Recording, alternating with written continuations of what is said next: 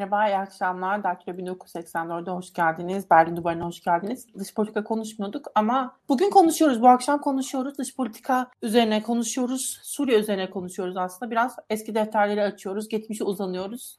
Ne konuşmuştuk? Nereden nereye? Nasıl bu noktalara geldik? Düşman dediğimizde şimdi neden tekrar düşman değil diyoruz. Bir ara kardeş demiştik. Bir ara başka bir şey demiştik. O teröristi bu bilmem neydi. Düzenli olarak takip etmeyen birisi için herhalde anlamak çok kolay olmasa gerek. Bir de şöyle bir şey var. Politika ilişkileri tamam. Her e, ülke ve toplum belki yapıyordur. Bizim kadar sık olmasa da. Ama bir nokta var ki biz hiç neden politikanın değiştiği meselesini çok anlamıyoruz. Çünkü o kararları alanların geçmişe yönelik bir muhasebe ortaya koyduklarını pek görüyor olmuyoruz. Bu sebeple de bu yayını yapma zorunluluğunun doğduğunu düşündüm ben. Son günlerdeki gelişmeleri görünce Esat'la Erdoğan'ın tekrar bir araya gelme ihtimalini yüksek perdeden duyduk. Ama şimdi biraz anlamak istiyorum. Aydın Bey hoş geldiniz. Ee, sizle yayın öncesinde konuşurken e, milatı nereye koyacağımı, nereden başlatacağımı da aslında e, tereddüt içindeydim size konuşana kadar ama siz dediniz 2011 doğru başlangıç, doğru zaman. O zaman 2011'e gidelim ve anlamaya çalışalım. 2011'de biz ne konuşuyorduk? Emevi Cami muhabbeti bu arada. E, Emevi Camii'nde namaz kılma ile ilgili belirtilen cümleler vesaire. Bunlar bunlar da mı 2011'de kurulmuştu? Ben doğru mu hatırlıyorum? 2011 sonları, 2012 özellikle 2012'nin ilk ayları büyükelçiliğimizi kapattıktan sonra 2012 bahar aylarından itibaren, ilk aylarından itibaren bahsettiğiniz konular gündeme gelmeye başlamıştı. Tamam o zaman 2011'den itibaren başlayalım. Ne oldu e, Suriye politikasından? Neden birdenbire Suriye'de olan gidişattan bizim hükümetimiz hoşlanmamaya başladı ve burada farklı bir politika gütme ihtiyacı hissetti? Türk dış politikasında, AKP dönemi Türk dış politikasında 2011 yılı bir kırılma dönemine denk geliyor. 2011'den önce özellikle 2009'dan itibaren Davos süreciyle başlayan, Halit Meşal'in Türkiye ziyaretleriyle başlayan süreçler 2011 yılında hem Libya'da hem Suriye'de ortaya çıkan iç savaş koşullarıyla birlikte Türkiye'nin dış politikasında temelden bir değişikliğin ortaya çıkmasını e, meydana getirdi. Bu ideolojik temelli, ihvan temelli dış politika dediğimiz politikanın başlangıç yılları aslında olgunlaştığı dönem. Buna vurgu yapmamın sebebi bizim e, Suriye öykümüz e, Libya ile paralel başladı. Hatta Libya'dan birkaç ay sonra başladı. Dolayısıyla bunu bir paket olarak düşünmek lazım. İsterseniz Büyük Orta Doğu Projesi bağlamında çünkü 2012 ilk aylarından itibaren Mısır ve Mursi ile de çok yönlü bir ilişki ve politikamız gelişmeye başladı. Bu bir paketin e, bir e, bölümü sadece Suriye. Ama biz bu akşam özel olarak Suriye'yi konuşacağımız için diğer gelişmelerden bağımsız olarak Suriye ile devam edelim. Şimdi 2011 yılı başlarında Suriye'de ortaya çıkan ayaklanmalar, gösteriler ki bu Orta Doğu Baharı tabir ettiğimiz sürecin devamı ya da paraleli olarak değerlendirildi. Türkiye ile Suriye arasında da mükemmel düzeyde olan ilişkileri, işbirliğini farklı bir boyuta çekti. Türkiye e, burada bir açıdan bakılırsa ya da birilerinin ifade ettiği gibi Esad'a abilik yapma boyutuyla Esad'ın tırnak içerisinde diktatöryasını geniş halk kitleleriyle paylaştırması ya da yönetimine farklı etnik ya da dini kökenli kimseleri de alarak uzlaşmacı bir şekilde bu yeni demokrasi sürecine evrilmesi konusunda telkinlerimiz olduğu ifade ediliyor. Bir açıdan da buna bakıldığı zaman komşu bir ülkenin iç işlerine doğrudan müdahale anlamına gelen e, retorikler, söylemler, eylemlere şahit oluyoruz. Yani burada Sayın Erdoğan'ın, Sayın Davutoğlu'nun Suriye bizim iç işimizdir demesiyle Esad'ın birkaç ay içerisinde zalim ve katil Esad olup mutlaka devrilmesi gereken bir diktatör olarak yaftalanması, hatta ömür de biçilmesi, birkaç hafta içerisinde haftalarla sınırlı süresi denmesi, hatta Suriye'ye yönelik dış müdahalenin tıpkı NATO eliyle Libya'da yapıldığı gibi, İzmir'in de üs olarak kullanıldığı gibi Suriye'de de benzeri bir müdahalenin yapılması konusunda Türkiye'den Erdoğan'ın ve Sayın Davutoğlu'nun ABD'yi sahaya davet ettiğine şahit oluyoruz. Hatta çok enteresandır. Sayın Cumhurbaşkanı, o zaman tabii ki Başbakan, ABD'ye şöyle sesleniyor. Öyle denizden birkaç füze atmakla olmaz. Karadan girmek lazım. 24 saat savaşmak lazım. Esad gidene kadar burada kalmanız lazım. Yani son yıllarda, son aylarda sıklıkla gündeme getirilen ABD'nin 10 bin kilometre ötede gelip Suriye'de ne işi var sorusunun aslında cevabı 2011 e, sonbaharında, 2012 ilk aylarında da tarafımızca yapılan davetle e, bir şekilde ABD'yi bu Suriye tırnak içinde e, batağına çekme konusundaki maharetimize de bir örnek teşkil ediyor. Şimdi 2012'den itibaren iç savaşın şiddetlenmesi, Türkiye'nin ÖSO tabir edilen muhalif grupları eğitip donatmaya başlaması Türkiye toprakları üzerinde, sınırdan sağlanan geçişkenlik, doğrudan olmasa bile dolaylı olarak Suriye iç savaşına müdahil olmamız sonucu büyükelçiliğimizi de kapatmak zorunda kaldık. Zaten o dönemde Türkiye'nin Suriye'deki büyükelçisi adeta bu ifadeyi bilinçli olarak kullanıyorum. Bir sömürge valisi gibi işte Hama'da ne oluyor, Hums'ta ne oluyor, ordu ne yapıyor, göstericiler nasıl, göstericilere nasıl saldırılıyor, nasıl mağdur ediliyor. Bunların çetelesini tutup raporlayan Sayın Davutoğlu'na şifahi veya yazılı bilgiler veren bir konumda idi. Büyükelçilik de kapatıldıktan sonra Suriye sahasında bizim ABD ile dolaylı işbirliğimizle, Körfez ülkeleriyle de işbirliğimizle biz bu savaşa giderek müdahil olmaya başladık ve özellikle sığınmacı hareketlenmesine, sığınmacı trafiğine yönelik tırnak içinde bazen teşvik edici politikalar dahi güttük. Ama bunu söylerken de e, bunu yaparken de bizim bir istihap hattimiz vardır, hazmetme kapasitemiz vardır. 100 binin üzerinde bir sığınmacı ya müsaade etmeyeceğiz de demişliğimiz vardır. Mesela neden daha fazla sığınmacının gelmesi iyi bir fikirdi. Neden mesela buna bunu teşvik etmek o dönem hükümet için doğru sayılabilecek türden bir hamleydi. Bunun bunu nasıl açıklarız yani? Onu merak ediyorum mesela. Şimdi sığınmacıların Türkiye'ye gelmeye başlaması bu 2011 yılında başlamıştır bu süreç. Bir defa onun altını çizelim. Suriye'deki iç savaşa dikkat çekmek adına Suriye'de gerçekten bir iç savaş olduğunu ve Esad'ın katliamlar yaptığını tefsik etmek adına bir e, çabaydı. Dolayısıyla dünyanın dikkatlerini çeken hatta Hollywood starlarının da bölgeye getirerek bu insanlık dramına dikkat çekilerek bir hakla ilişkiler faaliyeti de yürütülüyor gibiydi. Ama bunun ipin e, ama burada ipin ucu kaçtı. Yani en başta söylenen 100 bin sınırı bizim inisiyatifimizin dışındaki bir takım gerekçelerle, bir takım nedenlerle bu sadece savaş değil İpek Hanım. Biliyorsunuz savaştan önce de açık kapı politikası uygulayarak Suriye'den çok sayıda pasaportsuz, vizesiz üçüncü ülke göçmeni ve Suriyeli e, göçmen almaya başladık. Suriyeliler Türkiye'de iş ve veya aş umuduyla Türkiye'ye gelmeye başladılar.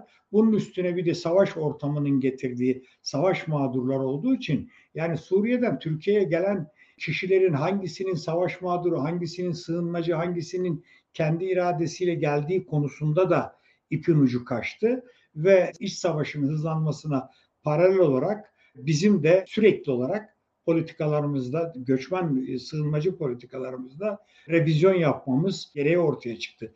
Yani şu mu düşünülüyor bir yanıyla da hani biz hepimiz işte İslam ülkesiyiz. Biz bir gelsek, birleşsek, Osmanlı'yı tekrar diriltsek, zaten bunlar bizim insanlarımız.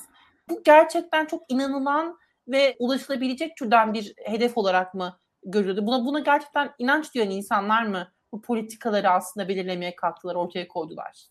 Bu sadece bir ayağıydı. Evet, aynen dediğiniz doğru. 2018-2017'ye kadar hatta Afganistan e, sığınmacıları gelmeye başladığı sırada da e, bu motto, bu e, retorik kullanılıyordu. İkinci bir boyut da Türkiye'nin Suriye'deki özellikle dini yapıyla ilgili, tırnak içinde sünni yapıyla ilgili ihtirasları ya da Suriye'de dini temelde de Türkiye ile tırnak içerisinde neo Osmanlıcılık yapısının kurulmasına yol açacak bir altyapının ortaya çıkma ümidi ya da bunun belirmesi de vardı. Yani ama burada tekrar ediyorum bu sadece Suriye'ye özgü bir politika değildi. Libya'da da aynı tarihlerde biz Adalet ve İnşa Partisi nasıl kurulur?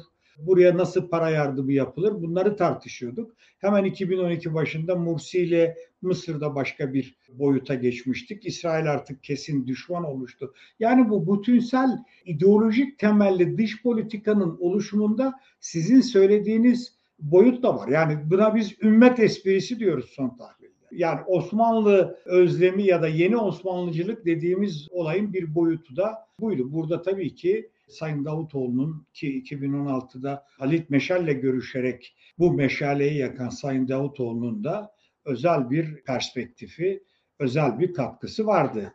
Şimdi biz 2015 yılına gelinceye kadar ya yani birdenbire 2015 yılına atlamamın sebebi şu. Bizim 2015 sonunda Rus uçağını düşürmemizle birlikte sahada bambaşka bir pozisyona evrilmek durumunda kaldık. Halbuki biz 2015 yılına gelene kadar özellikle Salih Müslim'le yapılan temaslar, PYD ile yürütülen işbirliği ki bunlardan en önemlisi Süleyman Şah operasyonu, ABD ile Eğit Donat faaliyeti. Mesela 22 Şubat 2015'tir Süleyman Şah operasyonu. 19 Şubat 2015'tir. Yani ondan 3 gün önce ABD ile Eğit Donat mutabakat metninin imzalanması. İşte 2015'ten Eylül ayına geldiğimizde biz birdenbire e, Rusya'nın müdahalesiyle karşı karşıya kalıyoruz. 30 Eylül 2015'tir. Rusya sahada tırnak içinde Esad destekçisi olarak girdiği andan itibaren bizim ABD ile yürüttüğümüz ortak oyun planında zoraki değişiklikler yapılması gerektiği ortaya çıktı. Bu çok temel ve çok önemli bir kırılma anıydı. 30 Eylül 2015 Rusya'nın fiilen savaşa müdahil olması. Rusya'yı da savaşa müdahil eden nedenlerin ya da etkenlerin başında 28 Eylül 2015'te o Bak Baraman'ın Birleşmiş Milletler Genel Kurulu'nda yaptığı konuşmadır. Rusya'yı Batı'nın savaş verdiği alanlara müdahil olarak Batı'ya yardımcı olmaya çağırdı. İkincisi de Merkel'in özellikle sığınmacıların Avrupa'ya yönelmesi ve sığınmacı trafiğinin artması nedeniyle defalarca görüşerek Putin'in bir şekilde Suriye olayına müdahil olmasına yönelik telkinleri de vardı. Tabii bunlar tek başına nedenler değil. Suriye'nin de emelleri var. Pardon, Rusya'nın da Suriye'de çok önemli çıkarları var, üstleri var, e, limanları var, şu bu ayrı konu ama Esad'ın resmi daveti de işin tuzu biberi oldu. Dolayısıyla Rusya 30 Eylül 2015'te savaşa fiilen dahil oldu. Zaten yaklaşık iki ay sonra 24 Kasım 2015'te biz Rus uçağını düşürdüğümüz andan itibaren sahada resmen tüm varlığımızı, tüm etkimizi sonlandırmak durumunda kaldık. Ve Rusya ile barıştığımız döneme kadar ne yazık ki bizim Suriye politikamız zaten iflas etmiş bir politika olarak karşımızda duruyordu. Tabii bu esnada unutulmaması gereken bir şey de ABD ile eğit donat faaliyetleri kapsamında yetiştirdiğimiz, eğittiğimiz kişiler sahada biz olmadığımız için ABD ile birlikte bu eğitilenlerin en önde gelenleri, başarılı olanları ABD ile birlikte IŞİD'e karşı mücadelede tırnak içinde YPG çatısı altında faaliyet göstermeye başladılar. Yani YPG oluşumunun temelinde de bizim Eğit Donat'la sağladığımız katkı vardır. Bu bir e, duyum ya da tahmin değil, maddi bilgiye dayalı e, bir konudur.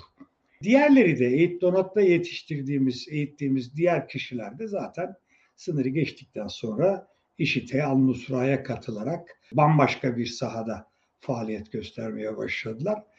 24 Kasım'da uçağı düşürdükten sonra yaklaşık bir ay sonra bizim sahada olmadığımız bir dönemde Birleşmiş Milletler 2254 sayılı Suriye iç savaşında dönüm noktası teşkil eden o meşhur kararı yayınladı.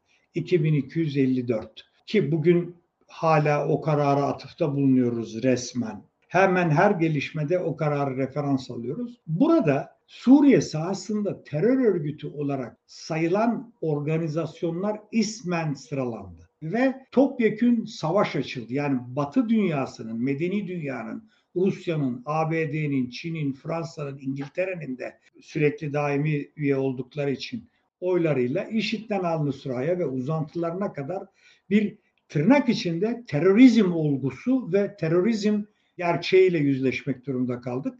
İşte o dönemde biz ne yazık ki başta Rusya olmak üzere ki Rusya ile ilişkilerimiz kopma noktasındaydı. IŞİD'e yardımcı olan ülke statüsünde Birleşmiş Milletler'e şikayet edilen hakkımızda dosyaların sunulduğu bir süreçteydik. Bu 10 Şubat 2016'dır. Vitali Churkin, BM daimi temsilcisinin hakkımızda IŞİD'le işbirliğine yönelik raporları sunması ve bu konuda bir komite oluşturulması ve hemen komite oluşturulduktan sonra da IŞİD'le işbirliğimize yönelik hava görüntüleri, işte tanker trafiğine ilişkin bilgi ve belgeler de Birleşmiş Milletler'e atmaya başladı. Dolayısıyla biz Esad'ı devirmek üzere girdiğimiz Suriye taraf olduğumuz Suriye iç savaşında 2015 yılı başlarında IŞİD destekçisi bir ülke olarak Birleşmiş Milletler Güvenlik Konseyi'nde tartışmalara konu olan bir ülkeydik. Türkiye'de zaten bu noktada IŞİD'le işbirliğine yönelik iddialar ayyuka çıkınca Rusya'yla bir şekilde barışmanın ya da Rusya'dan özür dilemenin yol ve yöntemlerini aradı. Ve nihayet 2016 Haziran ayında bu özür kabul edildi. Erdoğan, Putin, St. Petersburg'da bir araya geldi. 9 Ağustos 2016'dır bunun tarihi. İşte orada Rusya özür karşılığında da bize IŞİD'le ilgili dosyayı açtı ve dedi ki Elbap civarında yani Fırat Kalkanı tabir edilen bölgede bu teröristlerin temizlenmesine lütfen yardımcı olun dedi. Ve bizim 24 Ağustos 2016'da Fırat Kalkanı harekatımız başladı. Elbap'ta IŞİD'li savaşta 80'den fazla şehit verdik İpek Hanım.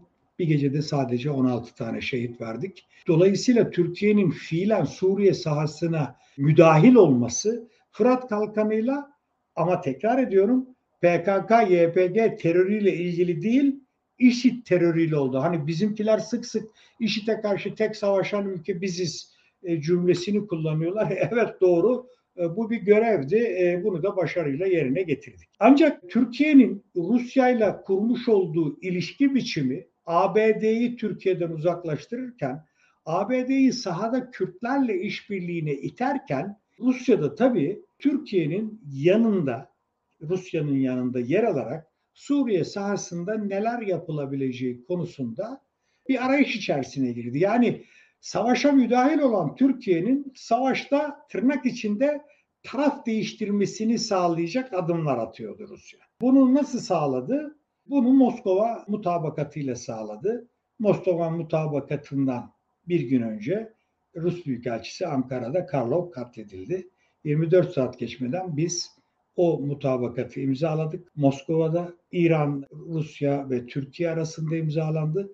Astana sürecinin başlangıcını teşkil eden bu üç ülkenin Suriye sahasında ortak işbirliği yapacağına yönelik kararlılıklarını belirten bir süreçti. Tekrar ediyorum biz e, Rusya ve İran'la ittifak kurduğumuzda ABD çoğunu bizim eğittiğimiz YPG unsurlarıyla tırnak içinde teröre destek vererek ki bu Obama döneminde başladı. Trump döneminde resmiyete döküldü. İşte terör örgütüne destek mottosu o saatlerde, o tarihlerde başladı. Halbuki ondan kısa bir süre önce tekrar ediyorum Salih Müslüm Türkiye'ye gelip giden PYD ile ortak Süleyman Şah harekatı yaptığımız bir boyuttaydı Suriye'deki Kürt etnisitesi.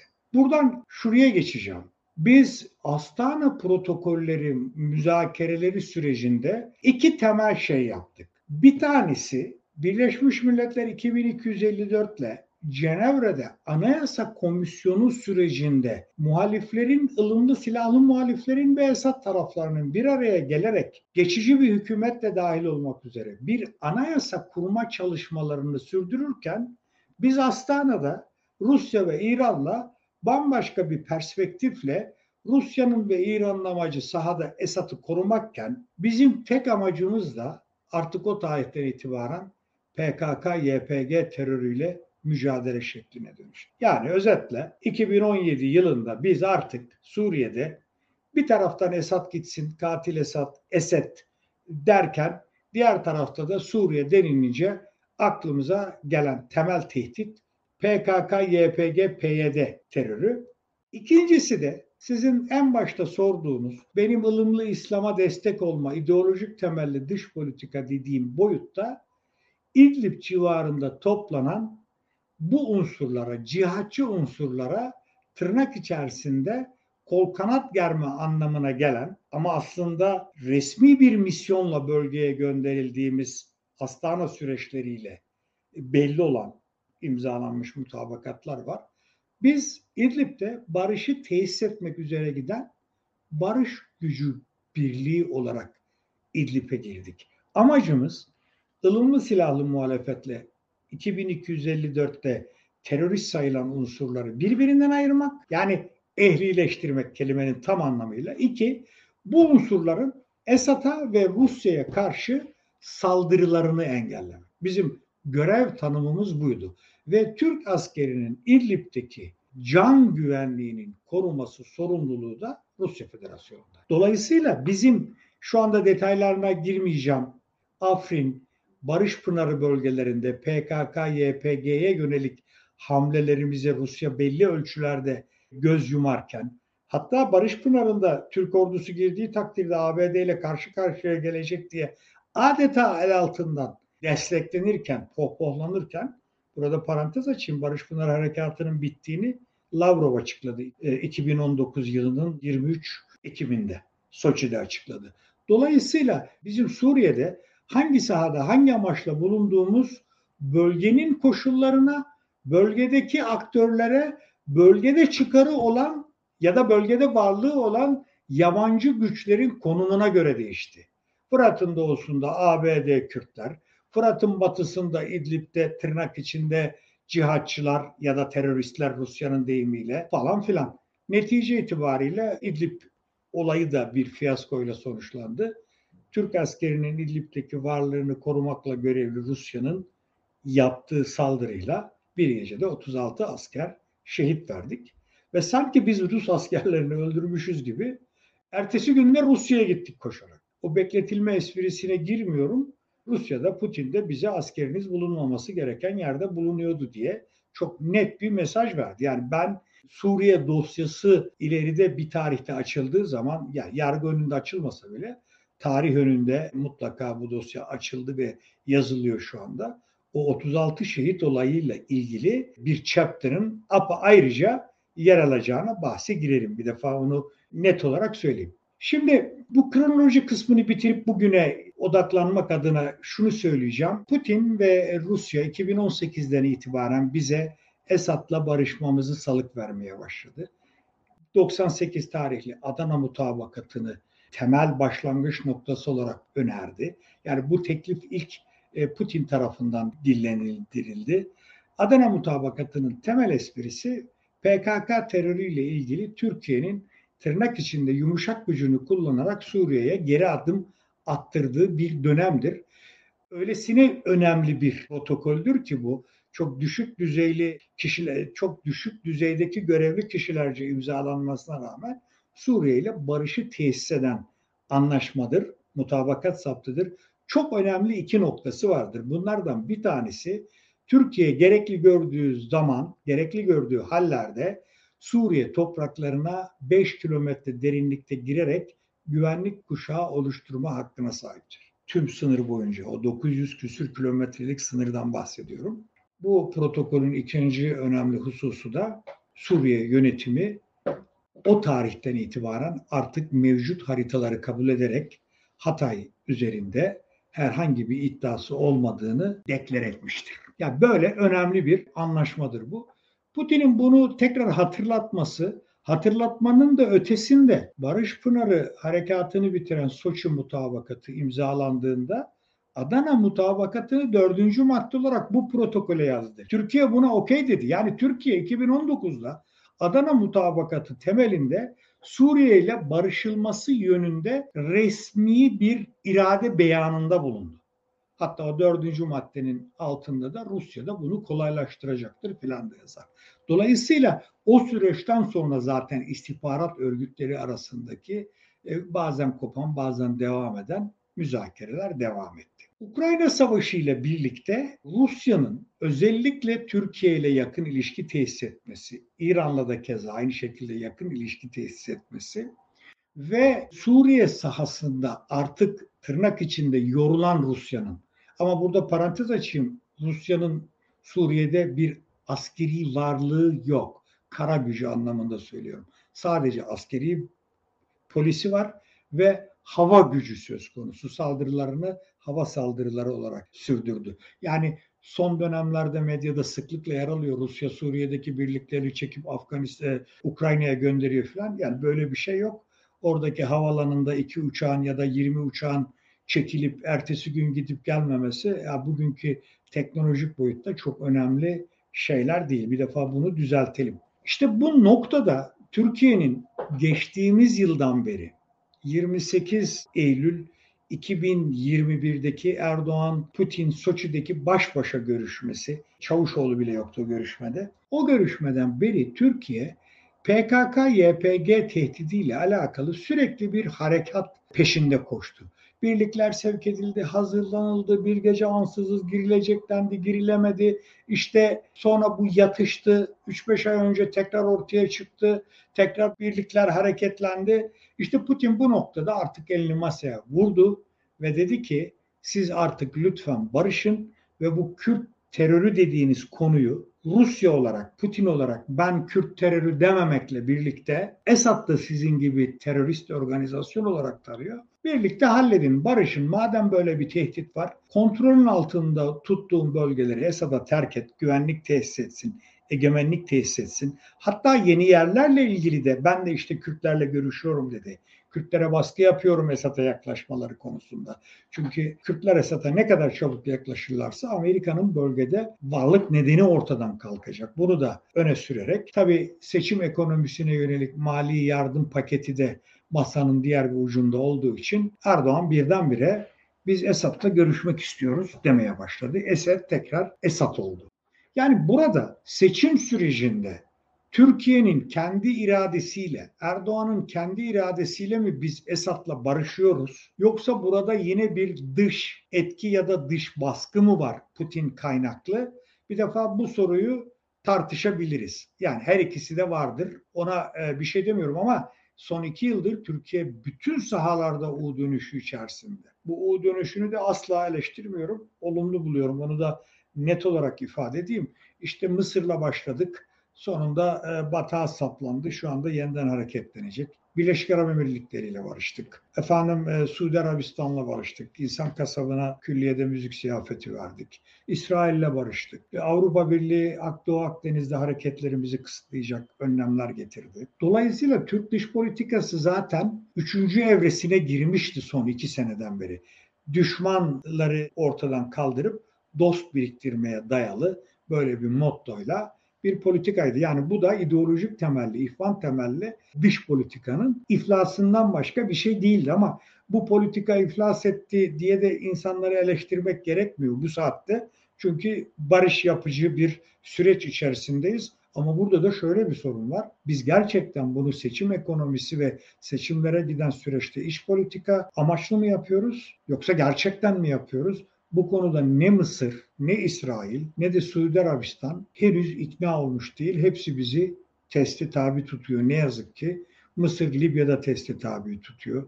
İsrail Hamas'la ilişkilerde teste tabi tutuyor. E, Birleşik Arap Emirlikleri şu anda teste tabi tutmuyor. Biraz sonra Birleşik Arap Emirlikleri'nin dış politikamızda ve özellikle Suriye konusunda neden etkin olmaya başladığını konuşuruz.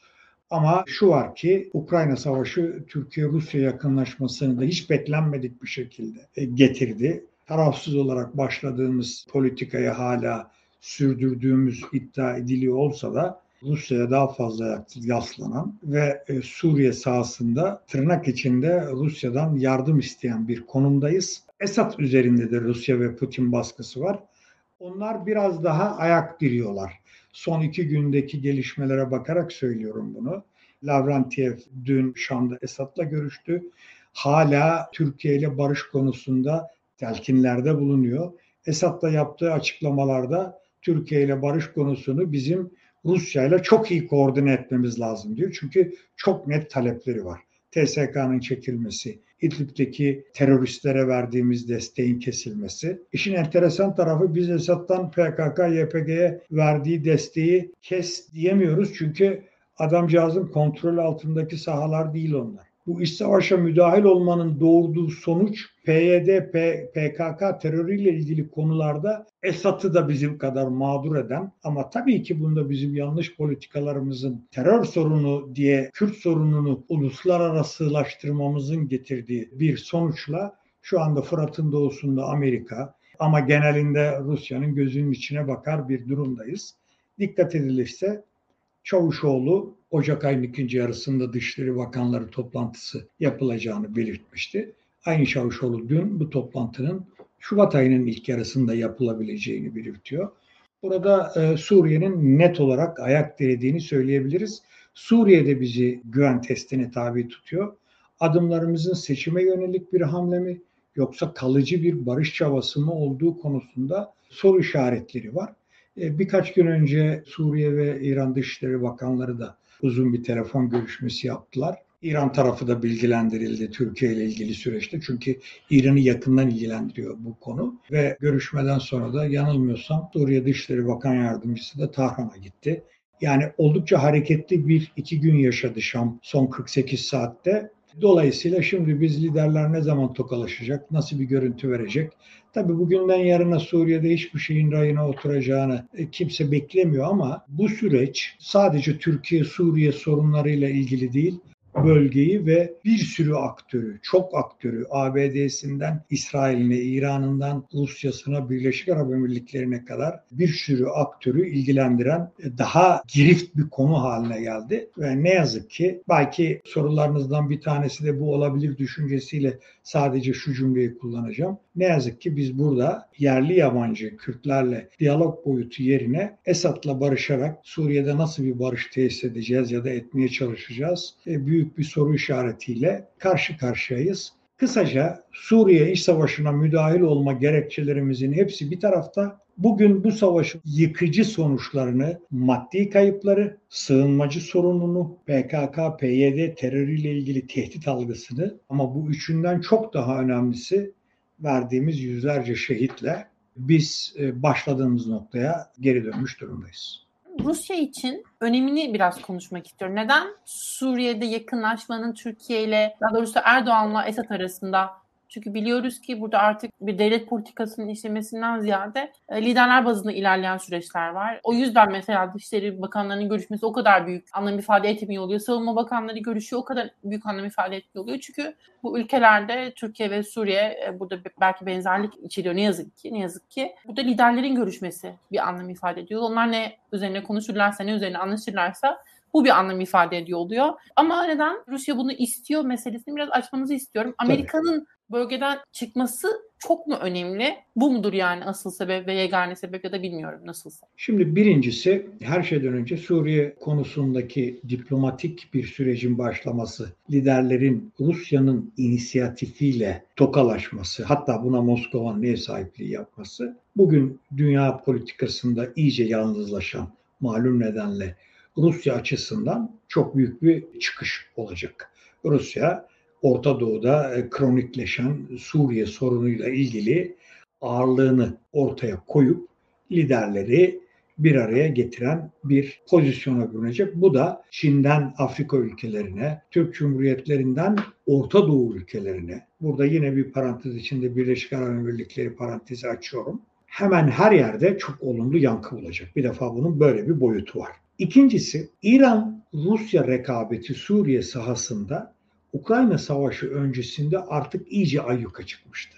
Çünkü bu iki ülkenin Esad üzerindeki rekabeti bir taraftan da Esad'ı da bunaltmaya başlamıştı. Çünkü Rusya'nın ve İran'ın limanlar, iktisadi anlamda yatırımlar ya da anlaşmalar ya da Esad'ı kendi kontrolü altında tutacak e, pozisyonda olmaları hem işbirliğini hem rekabeti birlikte getirdi. Bu rekabet zaman zaman Rusya'nın İsrail'in saldırılarına göz yummasını dahi bize gösterdi. Özellikle Laskiye Limanı ile ilgili İran mevzilerine ya da varlıklarına yönelik saldırılar.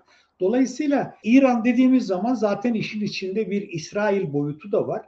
Bir de bunun arka planında muhteşem ya da mükemmel düzeyde olan bir Rusya-İsrail ilişkileri boyuta var. Şimdi Netanyahu geldi. Bunu tekrar e, izlemeye başlayacağız. Rusya bu rekabetten yorulduğu için Suriye sahasında Türkiye'nin olmasını tercih ediyor aslında. Çünkü Türkiye model olarak daha önce savaştan önce de Esad Erdoğan yakınlaşması çerçevesinde de Suriye'nin en büyük sınır komşusu olması nedeniyle Rusya'nın çıkarlarıyla tırnak içinde çelişen bir takım faaliyetler yürütmüyor da. Tam tersine birbirlerini bütünleyici faaliyetler içerisindeler.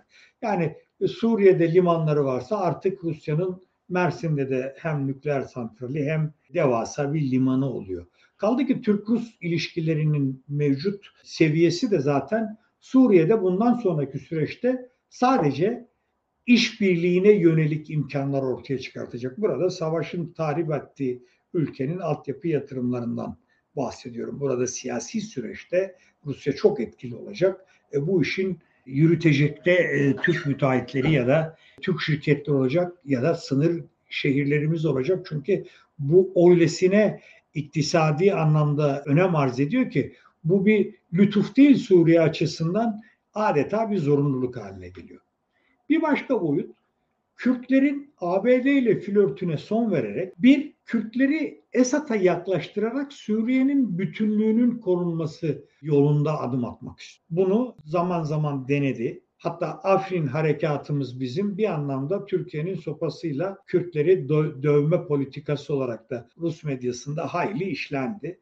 Hatta Lavrov Kürtler de masum değil, işitle işbirliği yapıyorlar bile dedi yani bu resmi açıklama. Dolayısıyla Kürtler üzerinde baskı kurarak Türkiye tehdidiyle ya da Türkiye sopasıyla onları ABD'den uzaklaştırıp Esad'ın yönetimi altında o çerçevede, o şemsiyede bir yere yerleştirmek istiyor. Yani Kürtlerden zaten Rusya terörist olarak bahsetmemekle birlikte resmen ayrılıkçı güçler ifadesini kullanıyor. Bunu bizim Astana protokollerinde görüyoruz. Ki bu da Suriye'nin toprak bütünlüğüne, egemenliğine tehdit olarak lanse ediliyor.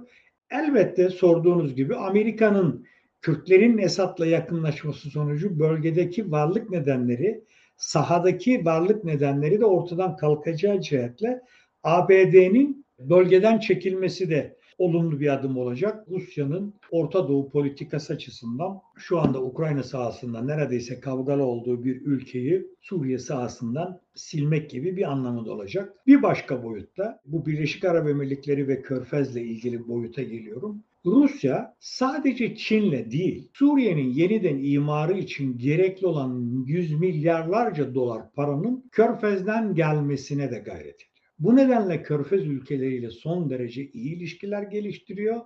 Şöyle bir örnek vereyim. Rusya'nın 2018'e kadar yanılmıyorsam 2018'e kadar Birleşik Arap Emirlikleri'ndeki Büyükelçisi Alexander Yefimov daha sonra Şam Büyükelçiliğine atandı. Şu anda Rusya'nın Şam Büyükelçisi. Putin Mayıs 2022'de bu büyükelçiyi Körfez ülkeleriyle ilişkilerde özel temsilci tayin etti. Ve Yevmefov Birleşik Arap Emirlikleri yönetici elitleriyle arasındaki olan mükemmel düzeydeki ilişki ve samimiyete istinaden Birleşik Arap Emirlikleri Suriye barışını sağladı. Ve Birleşik Arap Emirlikleri geçtiğimiz yıl Suriye'de enerji yatırımlarına başladı. Birkaç hafta önce de ya da 10 gün önce de Dışişleri Bakanı geldi Esad'la Şam'la görüştü. Hatta şu anda Dışişleri Bakanlarımızın Suriye ve Türkiye Dışişleri Bakanlarının toplantısına Abu Dhabi ev sahipliği yapmak istiyor. Yani liderler Moskova'da olacaksa Dışişleri Bakanları da burada olsun diyor. Dolayısıyla Rusya'nın Körfez'de Suriye özelinde kurduğu çok önemli bir ilişki var. Bu Körfez ülkeleri de 2015'e kadar ABD ve bizimle birlikte Suudi Arabistan, Katar, şu bu. Biz Batı blokunda yani o koalisyondaydık. Yani bu da çok enteresan bir başka dipnot. Dolayısıyla Rusya Körfez ülkelerini de yanına çekmeyi başardı. Dediğim gibi bir büyük elçiyi, Şam'daki büyük elçisini aynı zamanda özel temsilci yaparak Körfez'de ilişkiler tesis etme konusunda Esad'a yardımcı oldu. Dolayısıyla bugün geldiğimiz noktada medyadaki tartışmalara baktığım zaman herkes Türkiye Suriye yakınlaşması sanki konunun dışında bunun sanki bunun dışında farklı aktörler, farklı etkiler, farklı nedenler, gerekçeler, beklentiler yokmuş gibi Türkiye Suriye nasıl yakınlaşacak? Barış olacak mı, olmayacak mı? Ya burada ne olup bittiğini anlamaya çalışan bir defa bir İran gerçeği var. Şimdi yakında reisi gelecek Türkiye'ye. Çavuşoğlu ile sürekli telefonlarla görüşüyorlar. Az önce de söyledim Esad'dan da sürekli rapor alıyorlar. Yani siz Türkiye ile ne yapmaya çalışıyorsunuz? Ne yapacaksınız? Bu benim Suriye'deki çıkarlarım açısından bana olumsuz bir sonuç doğuracak mı, doğurmayacak mı?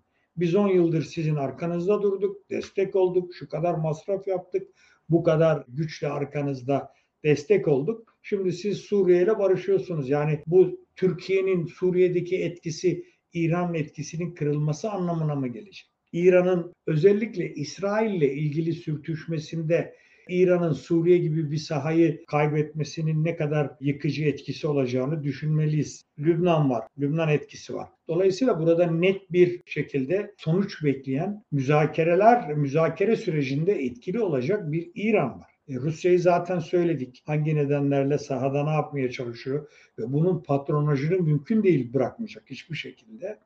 İplerin kendi elinde olduğu bir sonuca oynuyor. Kürtleri sisteme dahil etmeye çalışıyor. Dolayısıyla İsrail-Türkiye yakınlaşması İran yönünden ne anlam ifade edecek? Bu Suriye sahasına nasıl yansıyacak? Bu da başka bir soru işareti. Yani e, İpek Hanım, Türkiye ile Suriye arasındaki e, bu yakıcı sorunlar çözümü zamana yayılarak çok fazla efor çaba sarf etmemiz gereken konuların ötesinde öylesine dış güçler ya da öylesine dış etkiler var ki bunların hepsinden sıyrılarak biz Esad'la neyi nasıl görüşeceğiz? Esad'ın teröre destek olmayın sözünü nasıl yerine getireceğiz? TSK'yı nasıl çekeceğiz? PKK, PYD'yi Esad'a mı havale edeceğiz? Esad hangi güçle bunları kontrol altında tutacak? Yani o kadar ucu açık soru başlık var ki böyle bugünden yarına çözülemeyecek. Ama liderlerin bir an önce el sıkışması elbette çok önemli. Ama bunun tabii seçim öncesinde başka bir önemi de var. Yani bu AKP seçmene, AKP'nin seçmene vereceği işte barışıyoruz, sığınmacılar gidecek mesajına yönelik olarak kullanılacak. Bu tokalaşmadan da bir zafer öyküsü yaratılacak, yaratabilecek kabiliyetli bir medyanın da olduğunu düşünürsek e, birçok boyutu, birçok konusu var. Ama burada ben özellikle altını çizerek söylüyorum.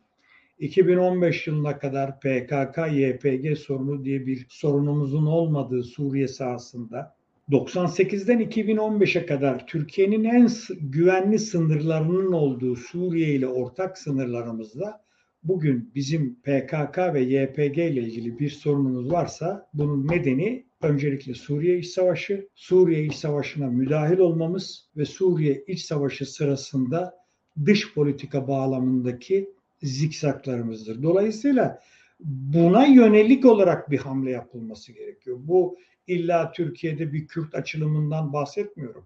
Aslında tam zamanı. Suriye özeli düşünüldüğünde bunun tam da zamanı ama şu aşamada seçim atmosferinde iktidarıyla muhalefetiyle kimsenin böylesine bir cesur hamle yapmasını beklemiyorum. Ama inşallah seçimden sonra kim iktidara gelirse gelsin Suriye'yi düşünerek, Türkiye'nin milli çıkarlarını düşünerek, orta ve uzun vadeli milli çıkarlarını düşünerek bu Kürt sorununu ve Suriye'deki Kürt konusunu masaya yatırır diye ümitlenmek istiyorum.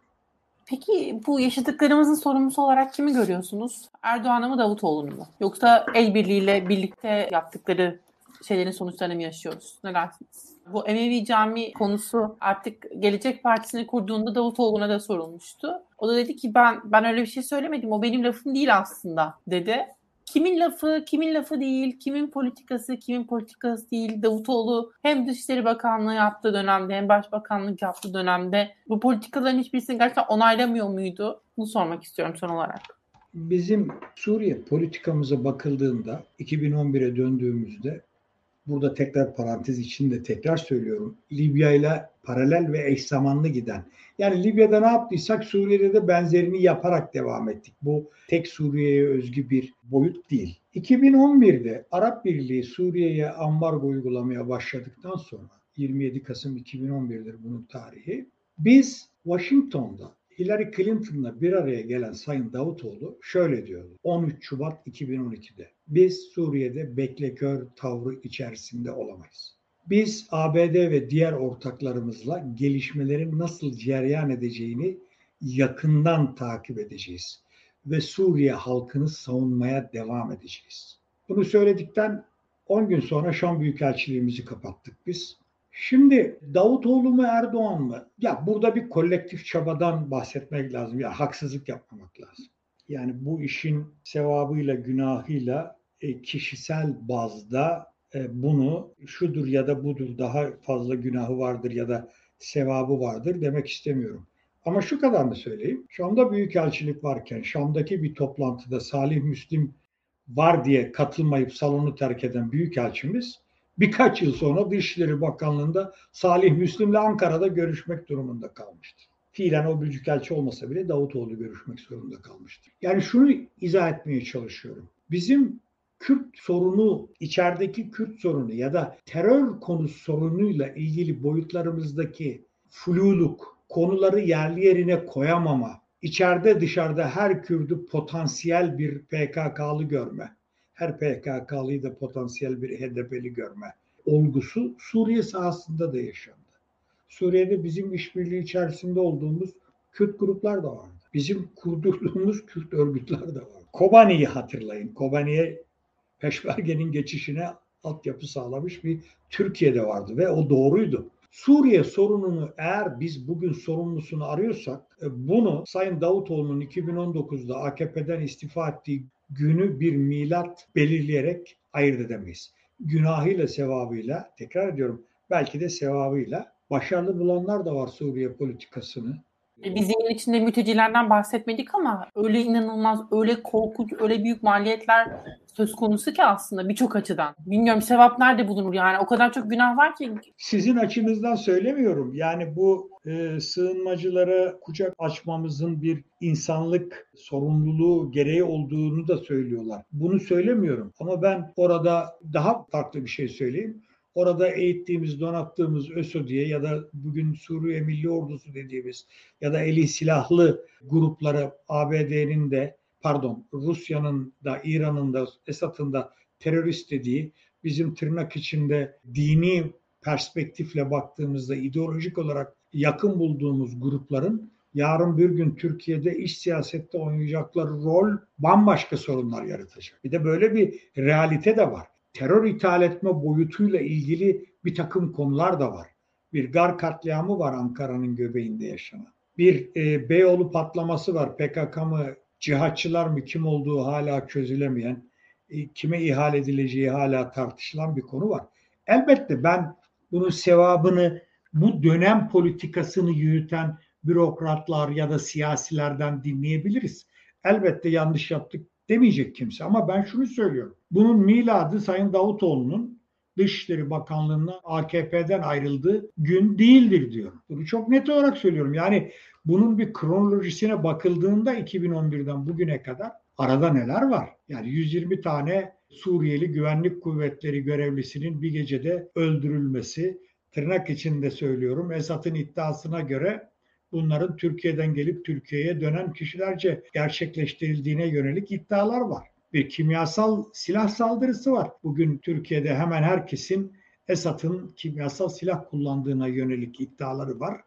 Yani burada şimdi Esad'ı da savunmak pozisyonuna asla düşmek istemem. O da ayrı bir konu ama e, Suriye'de kimyasal silah tartışmasını bu dünyada bu tartışmayı yapmaması gereken kişiler sadece Türkiye Cumhuriyeti vatandaşlarıdır. Bunu çok net olarak söylüyor. Yani Adana'da mahkeme kararları var Sarin ile ilgili. Yani uzatmayalım. Bunun bu bir kolektif sorumluluk gerektiren, bu bir kolektif çaba gerektiren bir boyuttu.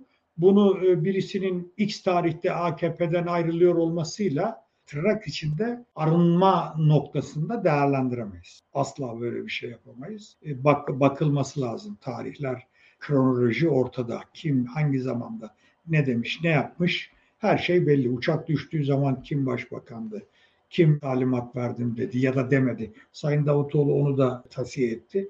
Yani o kadar çok şey oldu ki uçak düştüğü gün Rus medyası saat 2'ye kadar, gündüz 2'ye kadar uçağın düştüğünü kabullenmeyip tam tersine yerden atılan bir cisimle düşürüldüğü zannediliyor diye olayı kapatmaya çalıştı. Ama biz arka arkaya ben verdim emri, biz düşürdük falan diye çok enteresan şeyler yaptık. Bu da yetmiyormuş gibi NATO'yu toplantıya da çağırdık. Yani bunlar tarih sayfalarından silinecek konular değil. Bunlar söyleniyor, yazılıyor, yazılacak da. Dolayısıyla Suriye konusu tekrar yine birleştireceğim. Bugün Libya'dan da çok farklı değil. Libya biraz uzak olduğu için insanlar Libya'da ne olup bittiğini Suriye'deki kadar sokakta hissetmediklerinden biraz e, görmezden gelebiliyorlar. Ama bugün Libya öyle bir yer ki maazallah tekrar bir iş savaş çıksa, tekrar çatışma çıksa İHA'larımız ve SİHA'larımız yerdeki kirpilerimizi vuracak. Yani o boyuttayız. Ya böyle bir şey olabilir mi? İşte oluyor. Böyle bir dış politika izlediğiniz zaman önceliklerden yoksun, tercih yapamadığınız, gerçekçi olmayan hayali bir dış politika izlediğiniz zaman sonuçları da böyle görüyoruz. Ne yazık ki. Aydın Bey çok teşekkürler. Sizi dinlemek çok keyifliydi her zaman olduğu gibi. Yayını beğenmeyi, paylaşmayı unutmayın. Görüşmek üzere. İyi akşamlar, saygılar.